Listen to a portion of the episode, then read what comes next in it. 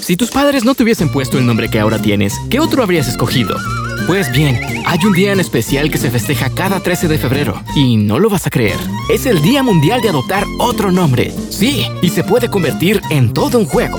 Lo primero, piensa qué nombre te gusta mucho, y dile a tus amigos o familiares que también hagan lo mismo, y que encuentren uno que les llame mucho la atención. Si quieres, pueden preguntarse entre ustedes por qué razón escogieron ese nombre. Y entonces, cuando todos tengan uno, llámense así por un día, sin excepción. Y chin chin el que se equivoque, ¿eh? Puedes escoger cualquier nombre, tal vez el del personaje de una caricatura, de algún programa o videojuego. La imaginación es el límite. Estoy seguro que será muy divertido. ¿Tú ya sabes qué nombre te pondrías?